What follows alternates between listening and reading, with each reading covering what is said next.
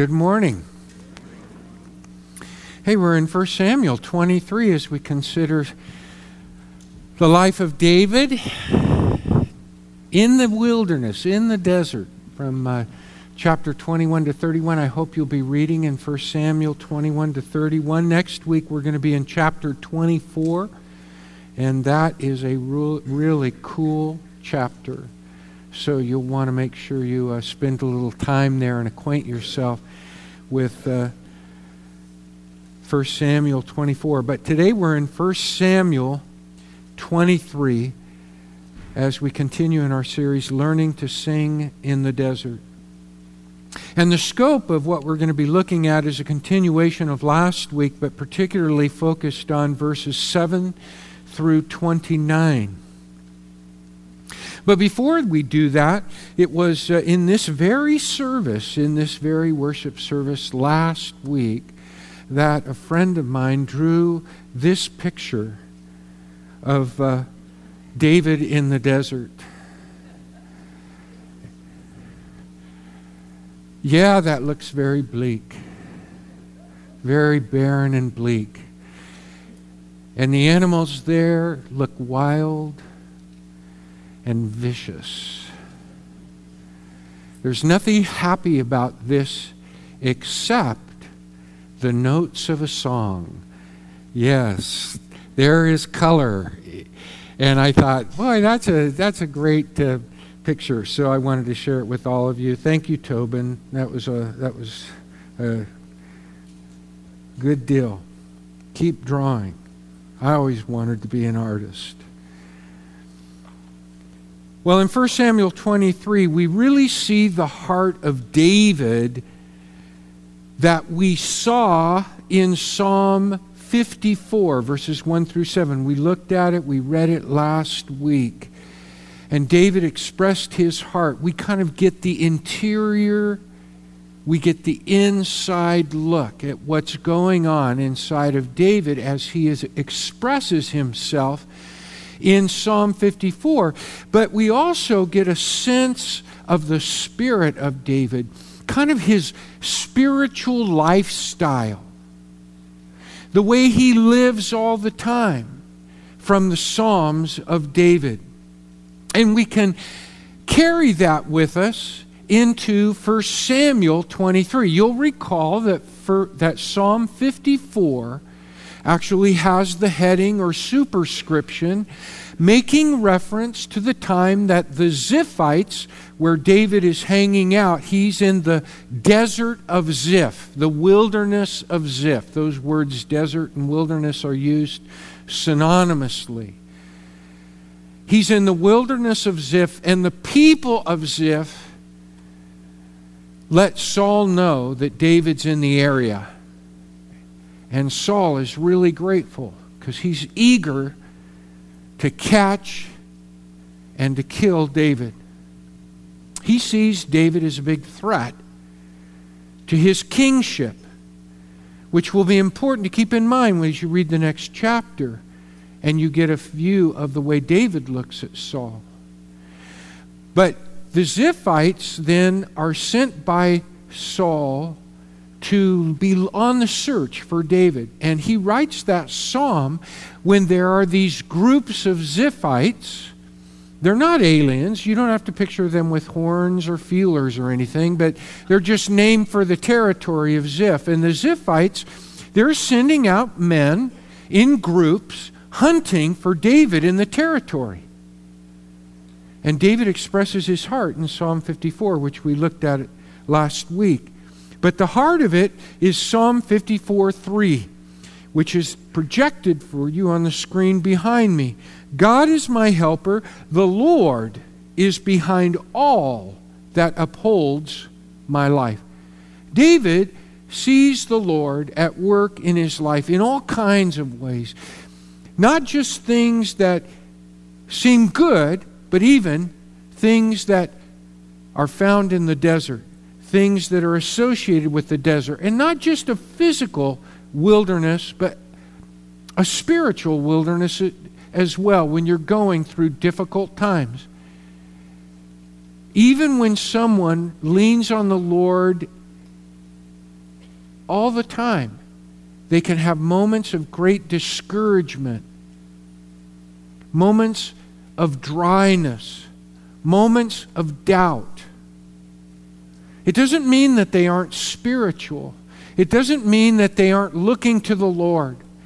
Sometimes our life has difficulty catching up with new experiences, things that confront us in a fresh and stark and even startling way. And it can challenge us spiritually.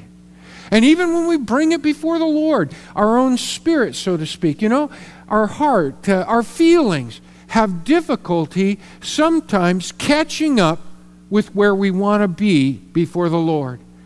And that can be a time of desert experience in our lives. Well, last week we saw that David's life is characterized by seeking and expecting God's help, expecting and accepting God's help, and accepting and recognizing God's help. Even in that kind, listen, I'm speaking from experience here. And I'm telling you, you can be the person, kind of person that's attuned to seeking God and His help and expecting His help. And even accepting His help and even recognizing His help. But in the midst of that, something can strike or come up, as in David's case, the betrayal of people that he thought would be grateful.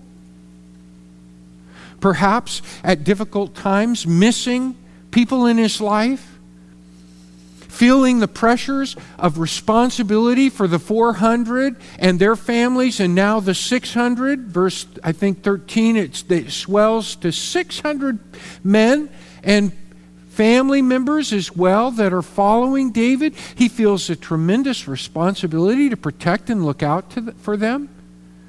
I mean, have you ever cried on behalf of another person? Of course you have. Or you felt the great weight and discouragement. Sometimes it's almost harder on us than the people that we're concerned about. Sometimes, as a child, we're weighed down by some of the responsibilities that we're exposed to that our parents are not able to handle, and we're concerned for them or fearful for them as well as ourselves. There's all kinds of things that can interrupt or so to speak, surprise a life that is generally dedicated to the Lord. It doesn't mean an either or. And David is doing all those things, but there's got to be moments, even as Psalm 54 shows us, there are moments when David is afraid or David is a little discouraged. And it's into these experiences and into his life that God does bring his help. And we can be prepared for it just as David was by seeking and expecting, expecting and accepting, and accepting and recognizing. Let's look at verses 16 through 18 because one of the ways that God sends help comes in the form of Jonathan. And I'd like us to read that together. David saw that Saul had come out to seek his life. David was in the wilderness of Ziph at Horesh. And then, verse 16 Jonathan, Saul's son, rose and went to David at Horesh and strengthened his hand in God. And he said to him, Do not fear, for the hand of Saul my father shall not find you you shall be king over Israel, and I shall be next to you. Saul my father also knows this. And the two of them made a covenant before the Lord. David remained at Horesh, and Jonathan went home. Now, that may not be the way we would talk to a friend or a friend would talk to us. But there are some things in this experience that I want us to appreciate about the kind of friend Jonathan was and the kind of help that such a friend gives when such a friend gives the kind of help that comes from the Lord and that helps another to sing in the desert. First of all, we're told that Jonathan strengthened his hand, that is, David's hand, in God. In other words, he puts power into the hand of David. The hand was an expression for, for power. And his hand was weak, and Jonathan strengthened it. So we could say he put power into his hand. In our language, we use the word encouragement. We breathe courage. We put courage into another. That's encouragement. And we can never do a better job of encouraging another person than when we encourage them in God. Jonathan helps David to be the best version of David he can be. And he does it by mirroring God's purpose for, for David. And he accents it or strengthens it even more by his own perf- personal belief and support. In other words, Jonathan strengthens David by getting David to focus on the Lord. You'll never find greater strength than when you focus on the Lord.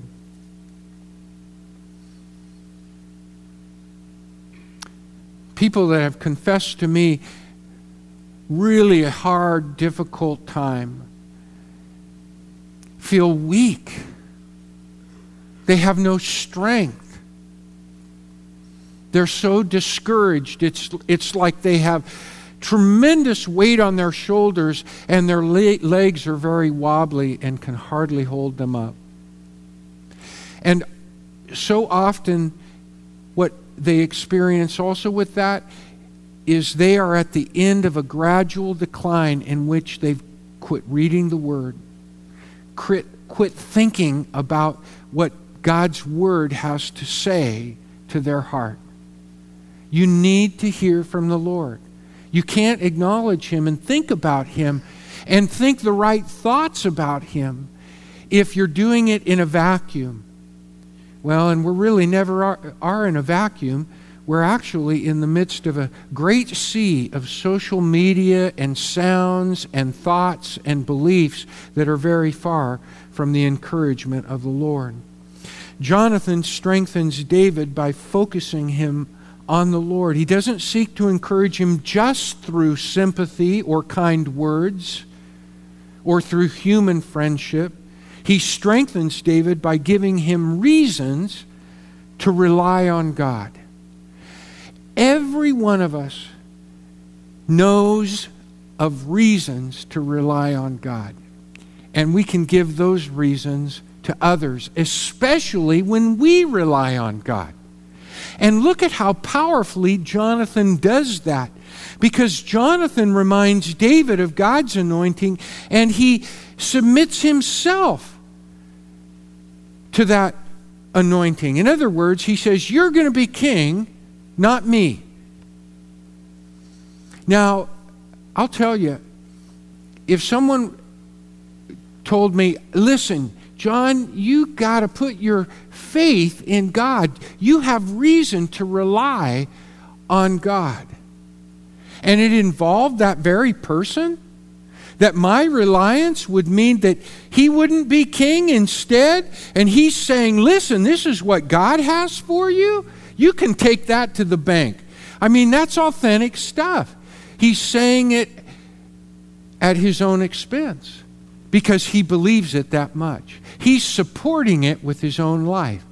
Now, our encouragement to others may not be as dramatic as that, but there are ways that we can encourage others out of our own experience, our own life story, the ways in which God has helped us. And we can pledge our support based on our own faith in the Lord to help and encourage another. And that's exactly what Jonathan has done. And it makes a big difference. How much, given the betrayal that David has experienced in this chapter. Remember, in the opening verses of chapter 23, David and 400 men decide that when they hear the news that the that Keilah, a town, a city there, is being assaulted by the Philistines, it's really Saul's job to help.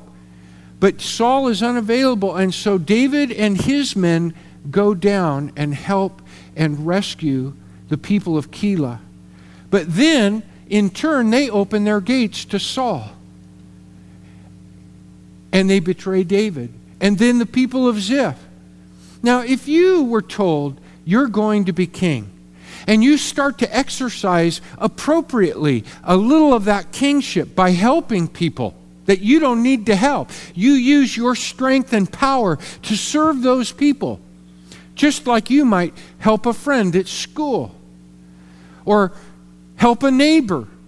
Go out of your way, put yourself on the line for them. David did that. And then those people turned on him. Jonathan's help was tremendously powerful in its encouragement to him at a time like that. And to hear him affirm, he who was next in line to become king is the son of Saul.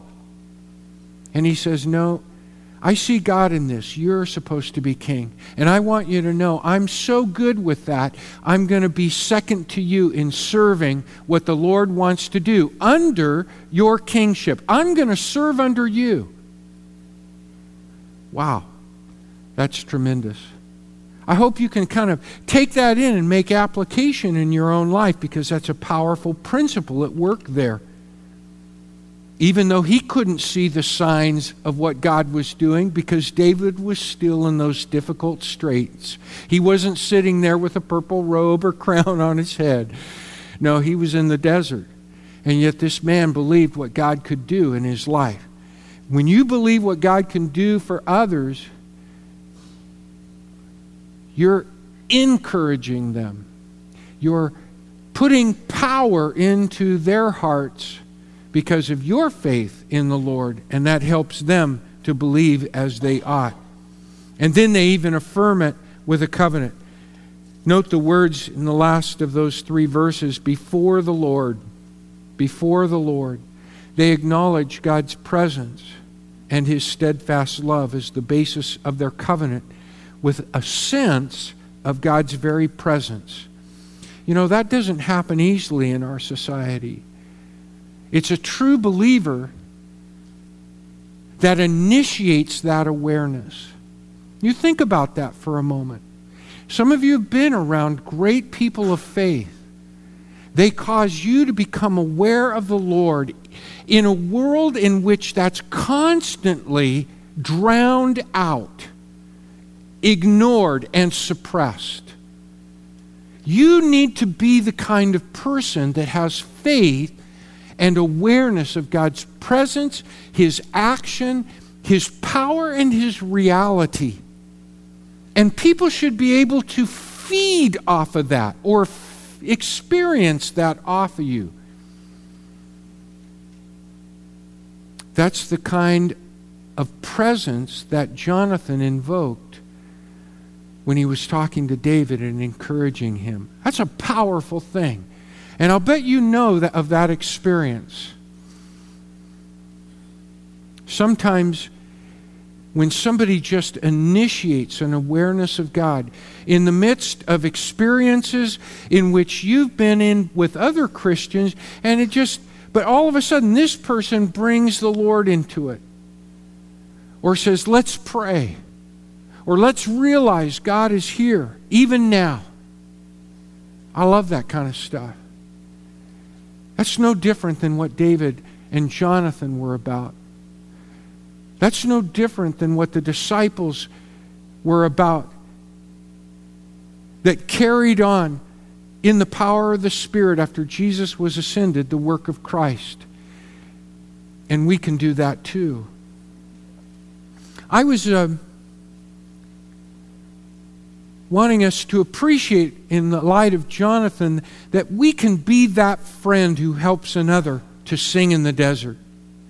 And I really believe that if we seek and expect God's help, and we expect and accept God's help, and accept and recognize, in other words, seek His help, expect it, accept it, and recognize it, you'll be aware of the Lord's presence in your life in a way that will invoke His presence. And you'll be the kind of person that can be a Jonathan to others, that helps others to sing in the desert.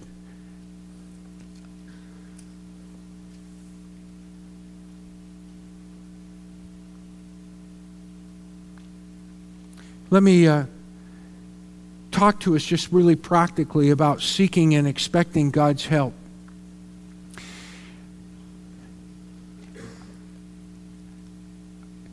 I think we're all pretty good at seeking the Lord. I mean, especially in prayer, especially in the desert. When things are tough, we turn to Him, we pray. But sometimes we're not good at expecting. What we believe when we pray is what we should believe after we pray. You know? We need to carry that with us. That's just as important as what we believe when we pray, is to believe what we believe after we pray. Paul talks about this in Philippians chapter 4, verses 6 and 7. If you have your New Testament at hand, you can turn to it two verses that if you've never memorized these words, you should really memorize them. And I would encourage you, you could do it in no time. And it'll be a lifelong source of encouragement and guidance to you. It's very easy uh, to remember the opening words. Do not be anxious for anything, Paul says. Now just listen to that. Don't be anxious for even one thing. Now, I know the way I'm translating it for you is maybe a little different than your English, but that's exactly what the Greek says that Paul wrote that letter in. Do not be anxious for even one thing. And then he says, and by the way, can you think of a greater plea to confidence in the Lord than that? And then he says, Make your requests, and he mentions prayer and supplications. Make your requests known to the Lord. Isn't that an appeal for expecting great things from God? I mean, to, to you know, say, Lord, I need help, even when we're feeling kind of embarrassed of ourselves for the weak need kind of weakened condition that we feel when we're experiencing something tough. Paul says, that's okay. You should have confidence in the Lord. Bring your, bring your prayers, bring your supplications to Him. And then a third thing that we should note in verses 6 and 7 is he says, when you make these requests, when you're seeking the Lord in prayer and supplication, he says, do it with thanksgiving. Do it with thanksgiving. Now that is the that's the key. I mean, all those parts are important, but that really is the key. Because so often we make our prayers and supplications with discouragement and with despair and we're dispirited and we're down. And Paul says, but do it with thanksgiving. That is the ultimate expectation. That is the ultimate initiation of hope. Is when you can give thanks right in the midst of your difficulties. And there's another thing that it does. It doesn't only create an expectation, it also widens our line of sight. You know, God does not always answer your prayers and mine exactly as we word them. and as exactly as we imagine we would like God to answer our prayer. And if we think God can only answer our need and our prayer one way, what if He decides to do something just slightly different? We may not even see it at all. We might even dismiss or skip some help God sends our way, not even seeing it as help. The desert was where God forged the faith of his people, Israel, and taught them how to depend upon him. And that has been my experience in each desert experience. Shelley and I, we got married when we were 20 and 19. 1974. And we waited eight years to have any children. We had our first child when I was uh, 28 and she was 27. And when our child was two, uh, we were both working in Modesto when, and I, I was teaching and she was teaching. We'd grown up there. Oh, we had all kinds of connections. She had more than me. I was just tagging along in some ways. But uh, those were exciting times. We had bought our first little house, and then uh, we were in a position to buy another used house uh, by selling that, and we got it all painted up, and we'd saved. We lived on a on very little for many years, and uh, and so we'd finally uh, we purchased a little furniture and painted it up and everything, and uh, it was at that time that the call of God came to me in the form of a phone call. I didn't realize for sure it was the call of God, but I got a phone call. I, we had some friends over on a Friday night. I ducked into um, our son's room where it was dark and he was sleeping, and I was whispering, and it was my pastor. And he said, There's a church over in South San Francisco, and they need a pastor. We'd like you to at least go over and preach this coming Sunday. And I'd like you to prayerfully consider whether God wants you to go there. And so for the next four weeks, we prayed, and I was going Sunday to Sunday and speaking. That's the place, you know, where they introduced me as Pastor Enema. And if you don't know what that is, um, but you know, I wasn't really charmed by that. I did lean over to my friend and say, perhaps we should sing Cleanse Me, which is a great hymn, but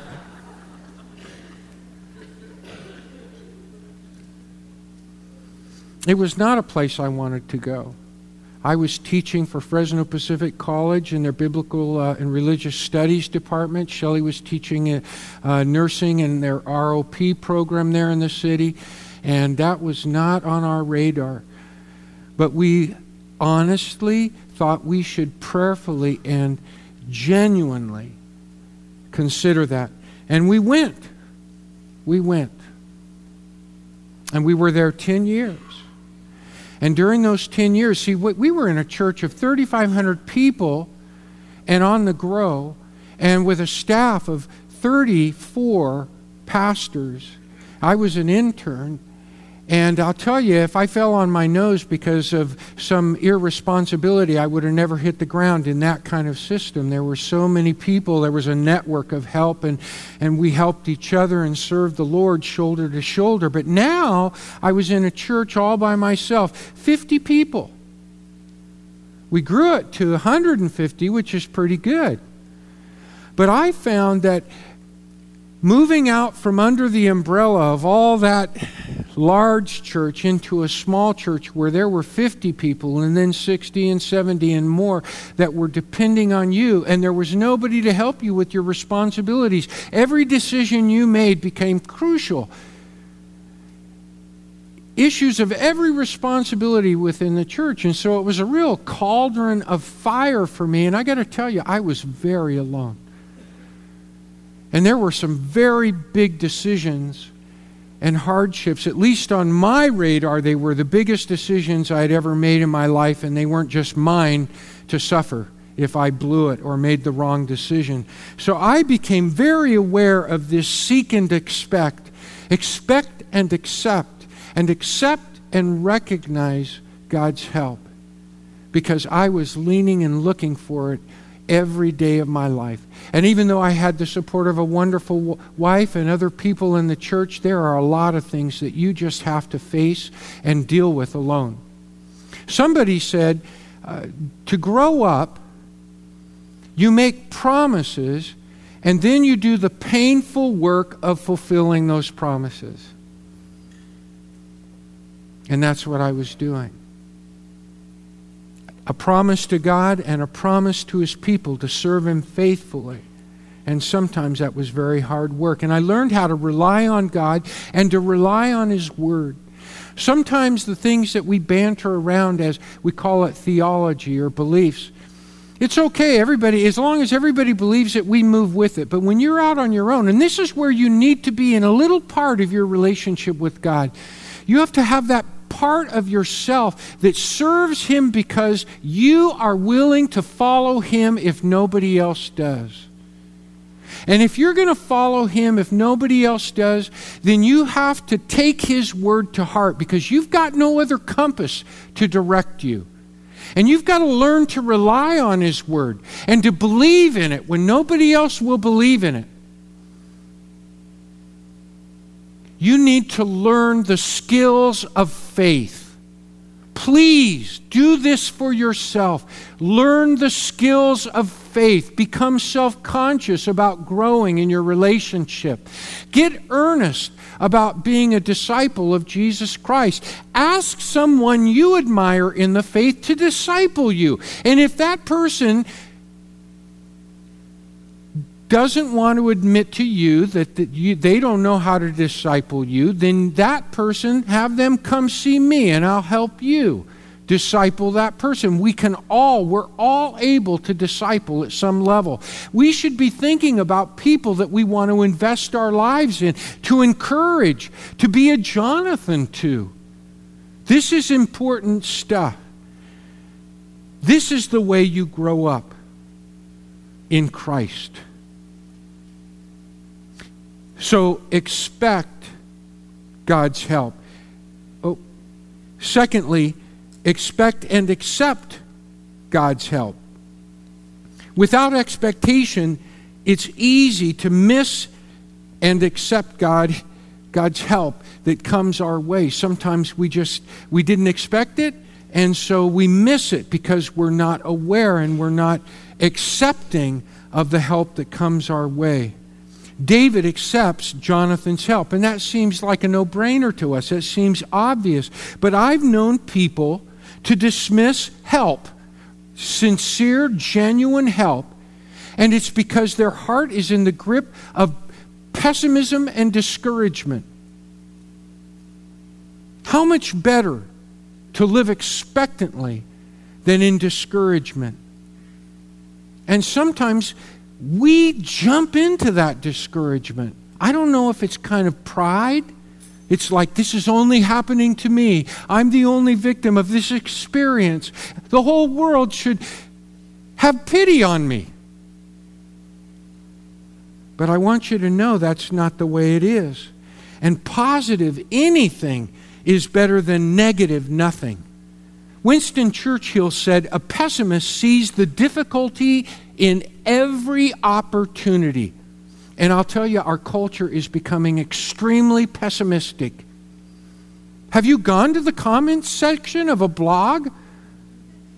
Have you noticed that the comments sections are being closed? At first, it was let's be interactive, let's talk to one another. And some of you on social media can you experience how negative and pessimistic and bitter and biting and hurtful people can be. Disciples of Jesus Christ should not be like that. Not just be, they just shouldn't. I know I'm being bold about that. But we should be constructive, encouraging, and positive. We have every reason to be in Jesus Christ. And especially is it true that the optimist sees opportunity in every difficulty in God. Now, it's true, if you expect the worst, it's true, you'll never be disappointed. But remember this no hardship, no hardship is so bad that whining about it will not make it worse. Pessimists and grumblers may be right. But do you know who changes the world? Optimists. People who are positive and constructive. People who can see opportunity in difficulty.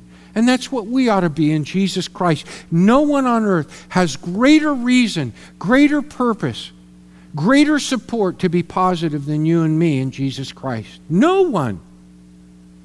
Everyone that everyone else is following will be in the grave someday. The one we're following triumphed over death. That counts for something. If it doesn't count for something, then you need to go and check your pulse in Christ. Because that should really make a difference on a regular basis.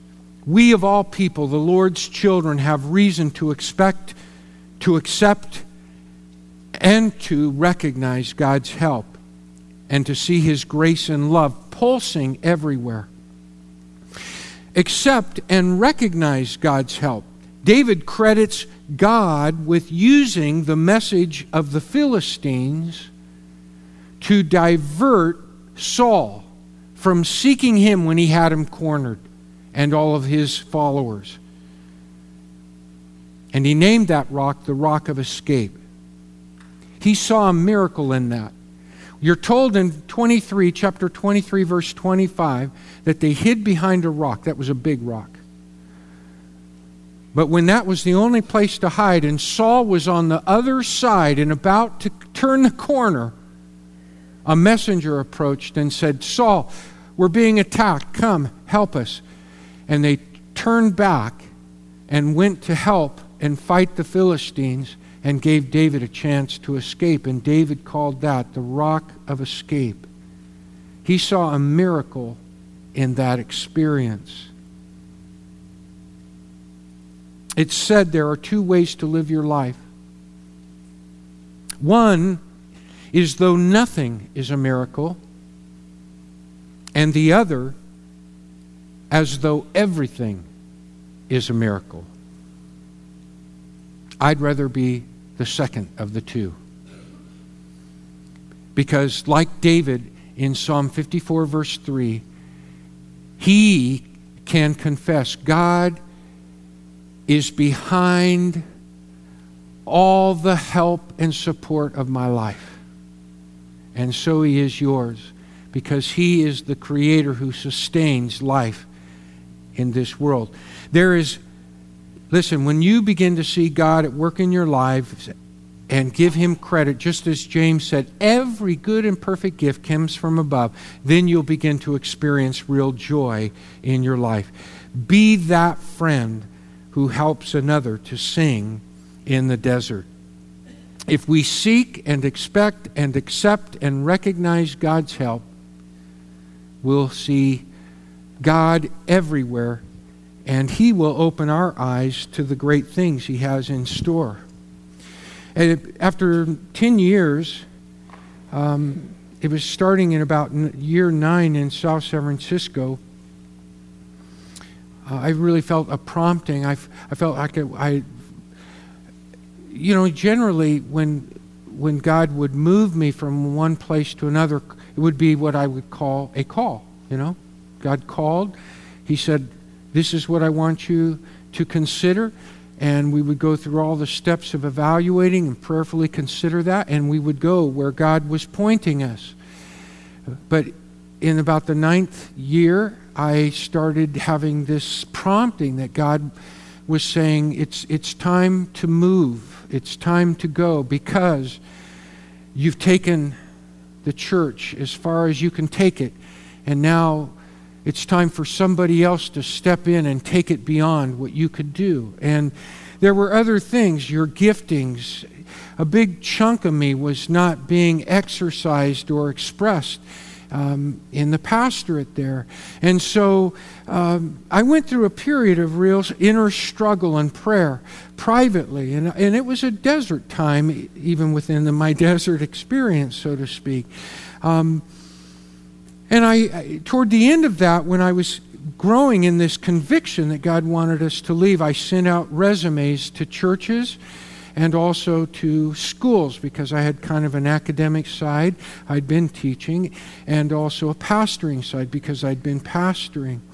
I got some opportunities, but they seemed like jobs and not calls. You know, I wasn't looking for a paycheck. I was looking for God's next great work in, in my life that He had for me. And so uh, I began to contact the regional directors of, say, the evangelical free churches, which take a big chunk of California and have supervision, or the Conservative Baptists uh, of America. They had a big chunk in that area, and I had meetings with their regional directors. And one of them, I drove over the hill if you know the Bay Area, the peninsula, over to the coast, and I went down to Pacifica to meet the regional director very early in the morning, and we had breakfast together, and I had sent him my resume in advance. That kind of tells you, a resume tells the person what you're kind of you're about. And um, he said, John, I just got to get to the bottom line. He says, uh, I, have looked at your resume, et cetera, et cetera. But he says, look, if you haven't grown a church from a 100 to a 1,000, probably no churches are going to be interested in you. And I, I, my face didn't scrunch up or anything. I didn't sock him. Um, I stayed really nice and pleasant. I wasn't really upset at him. I got in the car and I was driving back up the highway uh, to go home, and uh, I was doing what the psalmists do, speaking candidly to the Lord.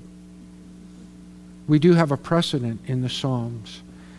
And I said, Lord, I feel betrayed.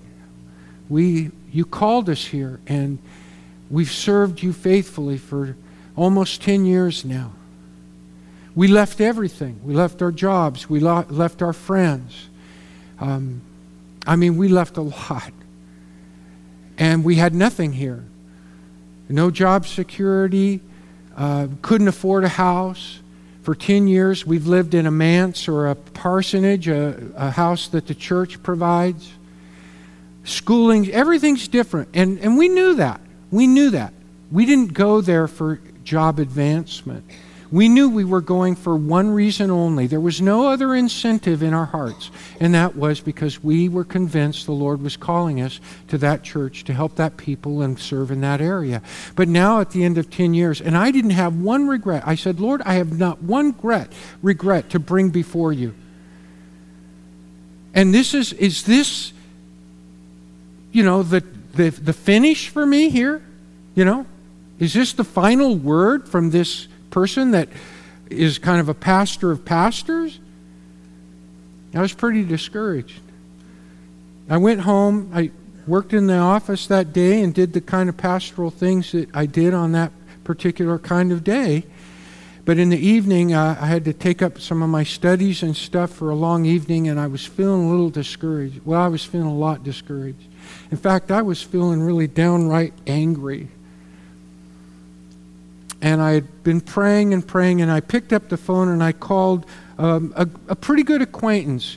We were in classes together. He was a fellow pastor. I knew him when he was pastoring. Now he was working for a, a, a school.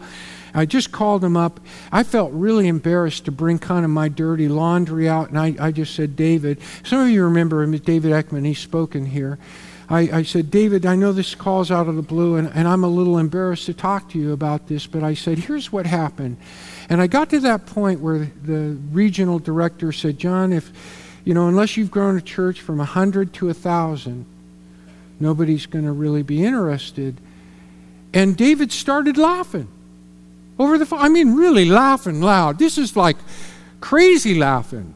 Like roll on your belly laughing and holding your stomach laughing. And I was a little, and I said, Why are you laughing? And he said, John, he said, I'm laughing because he said, You don't see yourself the way God sees you. He says, You're like an eight cylinder engine in a Volkswagen body. Now, I don't know what that would be like, but that was somewhat encouraging to me. And here's the thing I never got that specific calling, which was unusual. But after we, we, we put a plan in place to help the church for the 18 months after, after we left, it was a beautiful parting. I still love that church. God did more for us in that church. In fact, if it weren't for my time at that church and during those 10 years, I would not be here and I wouldn't have been the pastor that I am here. It really prepared me for some of the specific and unique challenges of Grace Community Church when I, when I was called here. But not even two weeks after we left, we were unpacking boxes. The phone rang. It was Western Seminary. They had a part time job for me to begin building a campus up in Sacramento while I did my schooling and finished my PhD. And within three weeks of that, I found myself up in Portland at the president's table in the conference room as a part of the president's leadership team of the seminary in Oregon and in Washington and two in California. And the guy who said that to me, he was an adjunct for Western Seminary. When I was academic dean, he reported to me. Now, how's that for a turnaround? Will you stand? Sometimes God has bigger things in store for you than you can ever imagine. I'm going to pray. If you don't know Jesus Christ this morning and you want to meet Him in the intimacy of prayer and ask Him to be your Lord and Savior and to accept what He's done for you on the cross and in the resurrection, the legacy that He offers you through faith. If you want to start that journey with the rest of us, we invite you to come as we pray. I'm going to be up here along with elders and pastors. We invite you to come, whether you want to pray to receive Jesus or to intercede and pray for a friend or for yourself. Let's praise the Lord. Father, thank you for your great love and goodness. You are our helper. You're behind every good thing, every bit of help and support Give us eyes to see that and to know your joy and expectation in all we do that we might be a friend who's able to help others sing in the desert. We pray that in Jesus' name. And all of God's people said, God bless you.